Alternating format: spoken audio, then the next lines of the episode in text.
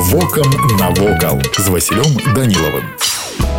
Вітаю вас паважаныя сябры музей прастора хайма суціна быў адкрыты 12 лютага 2008 года у цэнтры дзіцячай творчасці гарадского пасёлка смілавічы музеі прысвечаны мэтру парыжскай школы хаім суці нарадзіўся ў 1893 а памёр у 1943 годзе ад хваробы большую частку свайго жыцця мастак пражыў у францыі маючы толькі урыўкавыя звесткі аб жыцці сваёй сям'і музей складаецца з раздзелаў на радзіме і парыжскае кафе у першай зале далі адлюстраванае дзяцінства Хаіма Суціна, свет яўрэйскага мястэчка смілаючы, дзе нарадзіўся сусветна вядомы мастак, зразуменне ім асноў выяўленчага мастацтва ў мінску вільні, а таксама ад'езд у Парыж. Другая заля музея прадстаўлена ў стылі парыжскага кафе першай трэці мінулага стагоддзя. Тут прадстаўлена 67 рэпрадукцый жывапісу і графікі суціна яго сучаснікаў. Вось і ўсё, што хацеў вам сёння паведаміць, а далей глядзіце самі.